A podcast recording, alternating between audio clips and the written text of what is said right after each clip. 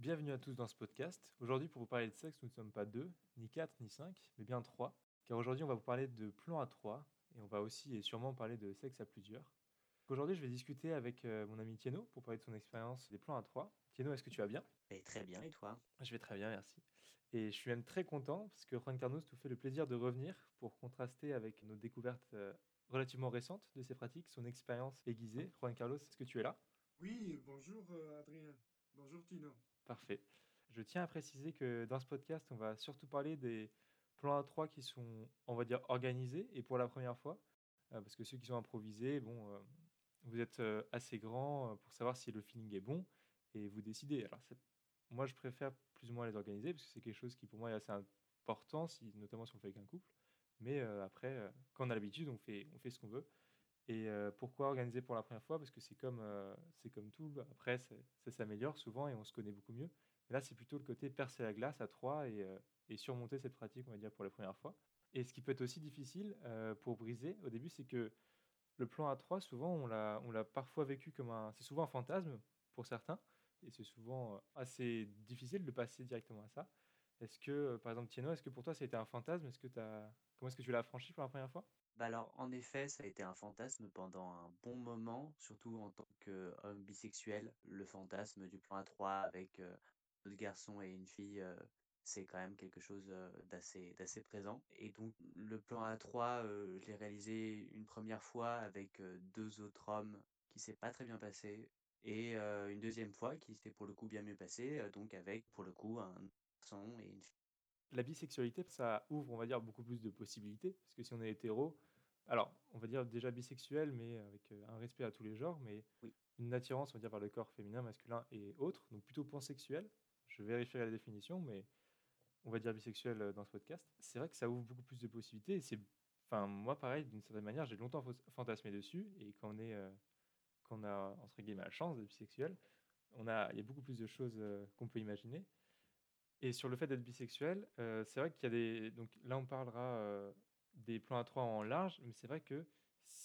Je sais pas s'il y a une ambiance qui est différente. Toi, tu l'as fait avec euh, trois mecs et avec du coup deux mecs et une fille. Est-ce que c'est différent? Est-ce que les, les rapports sont, sont changés On imagine bien que s'il y a trois filles, trois garçons, ou s'il y a une seule fille, deux, un seul garçon, ça va être différent. Ouais, bah, Est-ce que tu as, vécu ça ou pas spécialement? Après, en soi, euh, ma première expérience, donc avec où on était trois garçons, c'était quand même euh, très particulier parce que c'était un, plan à trois qui était euh, un peu improvisé et qui n'était pas vraiment prévu pour ma part. Donc, en plus, comme les deux autres étaient un couple, ouais, été un rapport un peu particulier. Il y avait tellement de stress, etc., que c'était surtout vraiment la pression et la situation qui, qui faisait que ça a été une mauvaise expérience. Donc je pense que je suis pas très bien placé pour établir des différences entre un plan à 3 euh, avec trois garçons et un plan à 3 avec deux garçons et une fille. Voilà. Ok, d'accord. Et Juan, et Juan Carlos, tu penses que sur les, les genres des personnes, est-ce que c'est différent ou est-ce qu'on peut juste se mettre d'accord, le feeling? Parce que par exemple, je sais qu'il y a des, des, amis, eux, à moi, qui auraient peur de faire un plan avec deux garçons, parce qu'elles s'imaginent être, d'une certaine manière, dans un gangbang ou quelque chose qui leur convient mm. pas bah, Je pense que, bon, alors moi je peux parler en tant que, euh, que gay. J'ai une partie de ma vie où j'ai été marié avec une femme et on faisait des plans à, trois aussi, bien sûr, même à plusieurs. Il est vrai que je pense que la base avant tout, c'est l'envie de l'autre. Alors, il y a un risque qui se, qui se présente dans un plan à trois, c'est que la, longueur d'onde ne, soit pas la même pour tous les trois. Donc euh, c'est ça le, principal risque, c'est-à-dire qu'on ne se plaise pas forcément ou que le courant ne passe pas, qu'on ait une attirance plus pour l'un que pour l'autre. Mais à partir du moment où on part dans, la découverte, euh, c'est la façon d'aborder la chose, euh, à mon avis, qui, qui sera la plus importante. C'est vrai que une mauvaise entente ou un courant qui se passe qui passe pas, c'est pas dans le sexe qu'on veut toujours éviter. Et là, quand on n'est que deux personnes, c'est un échange entre personnes, mais à trois, il faut que tout le monde s'entende avec tout le monde. Et c'est pour ça que c'est plus, on va dire, compliqué euh, parfois à mettre en place, mais euh, c'est d'autant plus agréable après quand, quand on fait un bon plan à trois, je pense. Donc au final, ouais, c'est vrai, c'est plus euh, sur l'organisation et les longueurs d'onde qui vont faire que ça va être un, un bon moment pour tout le monde. Pas, il n'y a pas spécialement de configuration homme-femme qui, pourra changer grand-chose.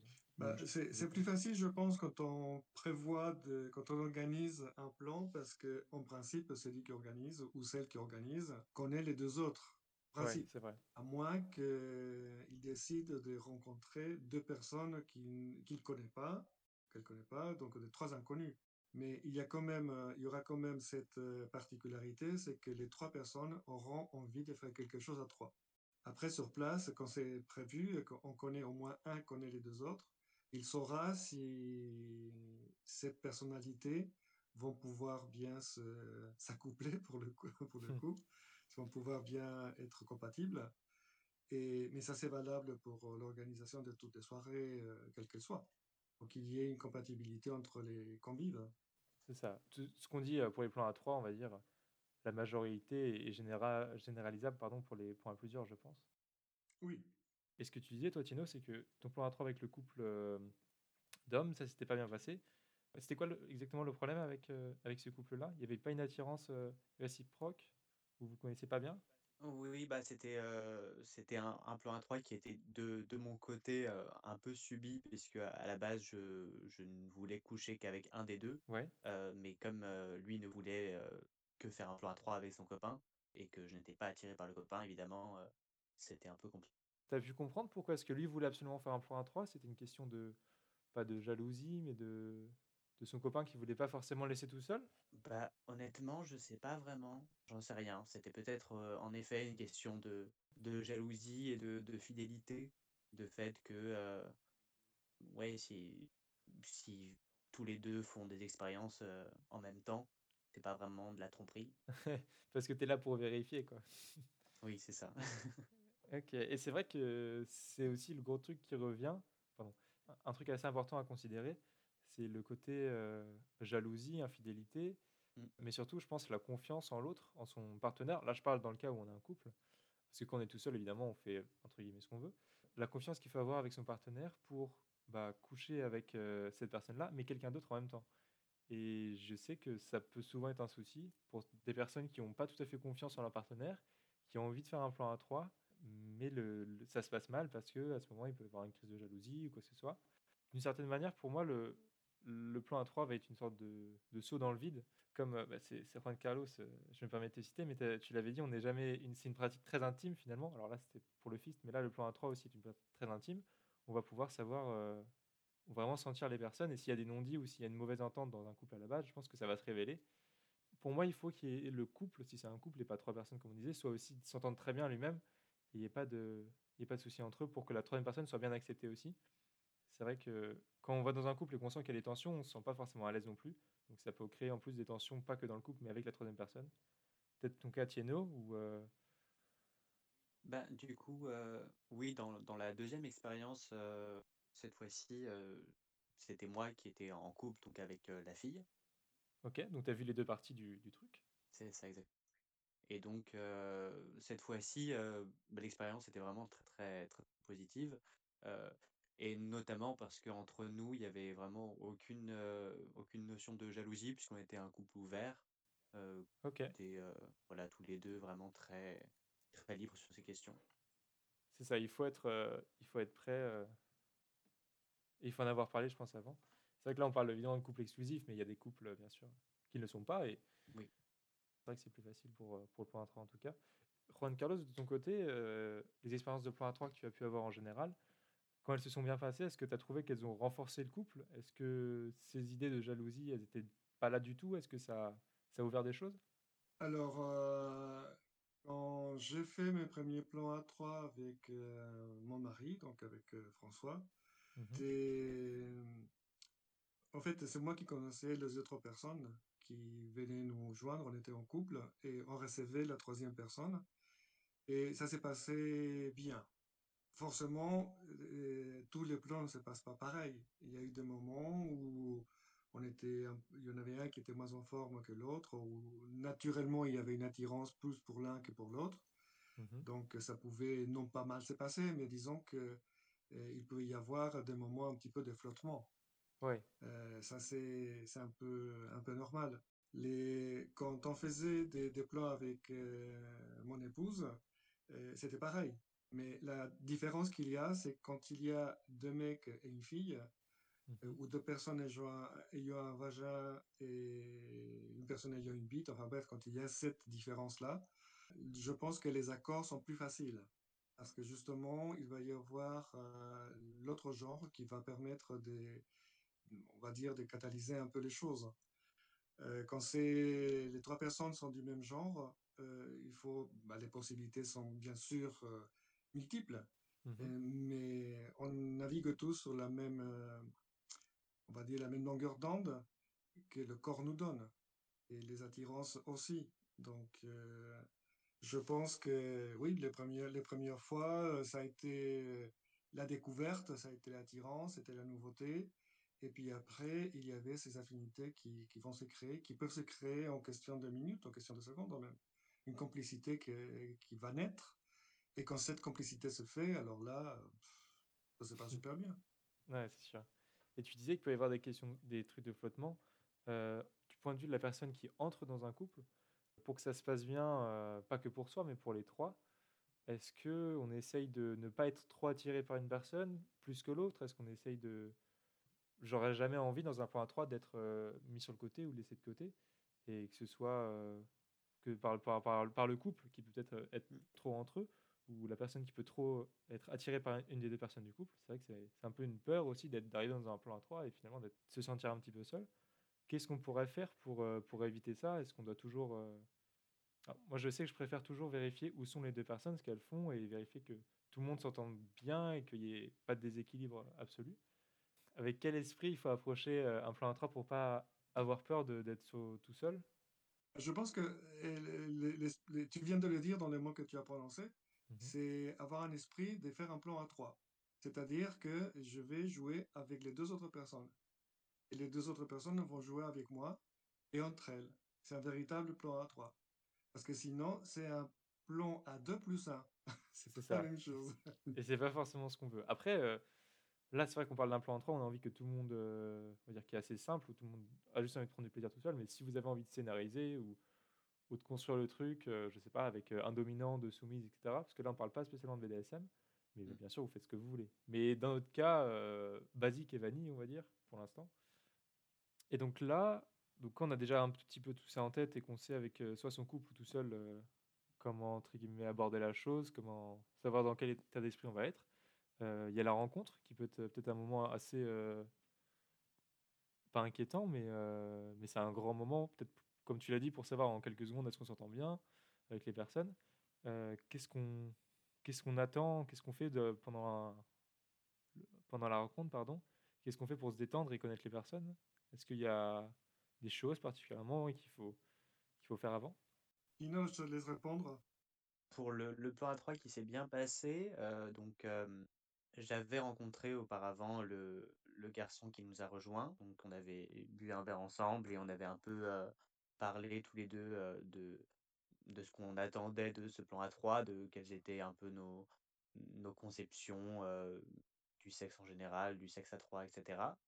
Ma copine n'avait pas pu venir, euh, voilà, mais je lui avais fait un compte rendu, entre guillemets, de, du rendez-vous. Oui, ça permettait un peu de mettre les choses au clair, de, de quelles étaient nos envies vis-à-vis de, de cette expérience qui était totalement nouvelle pour moi. Voilà. Donc quand vous êtes rencontrés, vous avez rediscuté de tout ça à trois euh, Quelque chose dont j'aurais peur, c'est d'avoir peut-être discuté avec une personne, mais pas peut-être la deuxième. Et, euh, et j'ai aussi envie de savoir, quand je parle de mes pratiques, comment l'autre personne réagit, est-ce que tout va bien, est-ce que il n'y a pas de... Comment sentir un peu la relation entre deux? Est-ce que du coup, vous avez reparlé de ça à trois? Euh, Bah oui, le soir où on s'est vu, on a donc, dîné ensemble, et donc au cours du dîner, on a là encore, là une fois de nouveau, donc parlé, cette fois-ci à trois, histoire donc que tout le monde oui, puisse exprimer ses, envies et, ses attentes vis-à-vis -vis de cette expérience. Ok. Et ouais, tu as, dit justement envie et attente. C'est vrai que quand on parlait peut-être du fantasme, mais en général, à trois, c'est des fois une occasion où on se dit Ah, j'ai envie de faire ça, ça, on a tout simplement une envie faut la partager, je pense. Et à ce moment-là, euh, si elle plaît à tout le monde, essayer de la réaliser. Donc dans la pratique, ensuite, quand on réalise le point 3, quand on s'est rencontrés, c'est vrai qu'un repas, ça peut être très bien aussi pour, euh, pour briser la glace. Je pense pas qu'il faille tout de suite aller au lit. Ça dépend des personnes, mais ça peut être bien aussi pour mettre les gens à l'aise. Qu'est-ce qui change, on va dire, par rapport à une pratique normale, pardon, par rapport au sexe à deux, on va dire normal? Qu'est-ce qu'il y a en plus dans le point A3 Qu'est-ce que qu'est-ce qu'il y a peut-être en moins?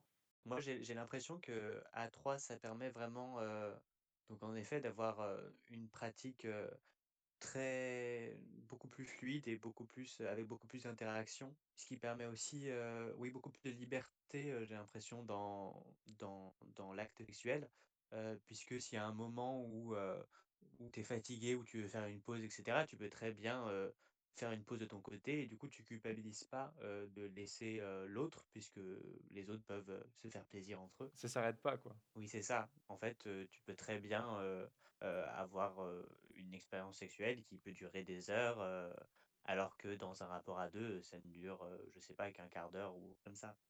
Donc ça permet aussi, C'est moins fatigant d'une certaine manière? Ou est-ce que Ouais, bah, j'ai l'impression que c'est moins fatigant et puis aussi c'est moins, après c'est de l'expérience que j'ai eue évidemment, c'est aussi moins, centré sur, sur l'orgasme et sur, la finalité, oui, c'est c'est moins une flèche droite qui irait jusqu'à l'orgasme que vraiment, vraiment un ouais, un flux continu, de de dynamique, qui change tout le temps. OK, donc on va pas forcément, chercher à jouir, on va dire, autant que dans un alors je dis pas qu'à deux il faille absolument jouir, mais c'est vrai qu'il y a souvent cette dynamique, quoi, un peu de pas de performance, mais on a on a envie de faire jouir l'autre, c'est rassurant et là, peut-être qu'à trois c'est tellement déjà jouissif et tellement agréable de faire partie de quelque chose de à trois qu'on n'a pas forcément envie de de viser un orgasme ou quoi que ce soit. Tu as parlé de de fluidité. Moi, j'aimerais peut-être ajouter le mot d'insouciance et un peu d'innocence parce que le sentiment que qu'on peut avoir, je pense, c'est être très. Euh... Là, je sais pas, c'est comme un film où vous êtes. Euh, comme un film où il y a des trois acteurs qui font un plan à trois et c'est très léger, très insouciant. Il n'y a pas ce. Je trouvais ça justement très léger grâce au fait que tu puisses bah, bah, faire une pause ou, ou juste passer euh, d'une position à l'autre sans, que, sans devoir gêner ou sans devoir faire un stop dans l'action.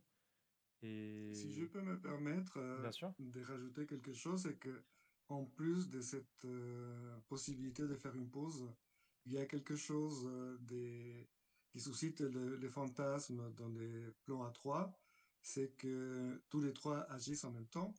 Mhm. pendant que l'un tient les jambes en l'air de l'autre, le troisième va s'affairer sur son corps et inversement, et on peut tourner le rôle, et puis il y en a qui s'occupe du bas, l'autre du haut. Enfin bref, il y a des possibilités qui sont multipliées.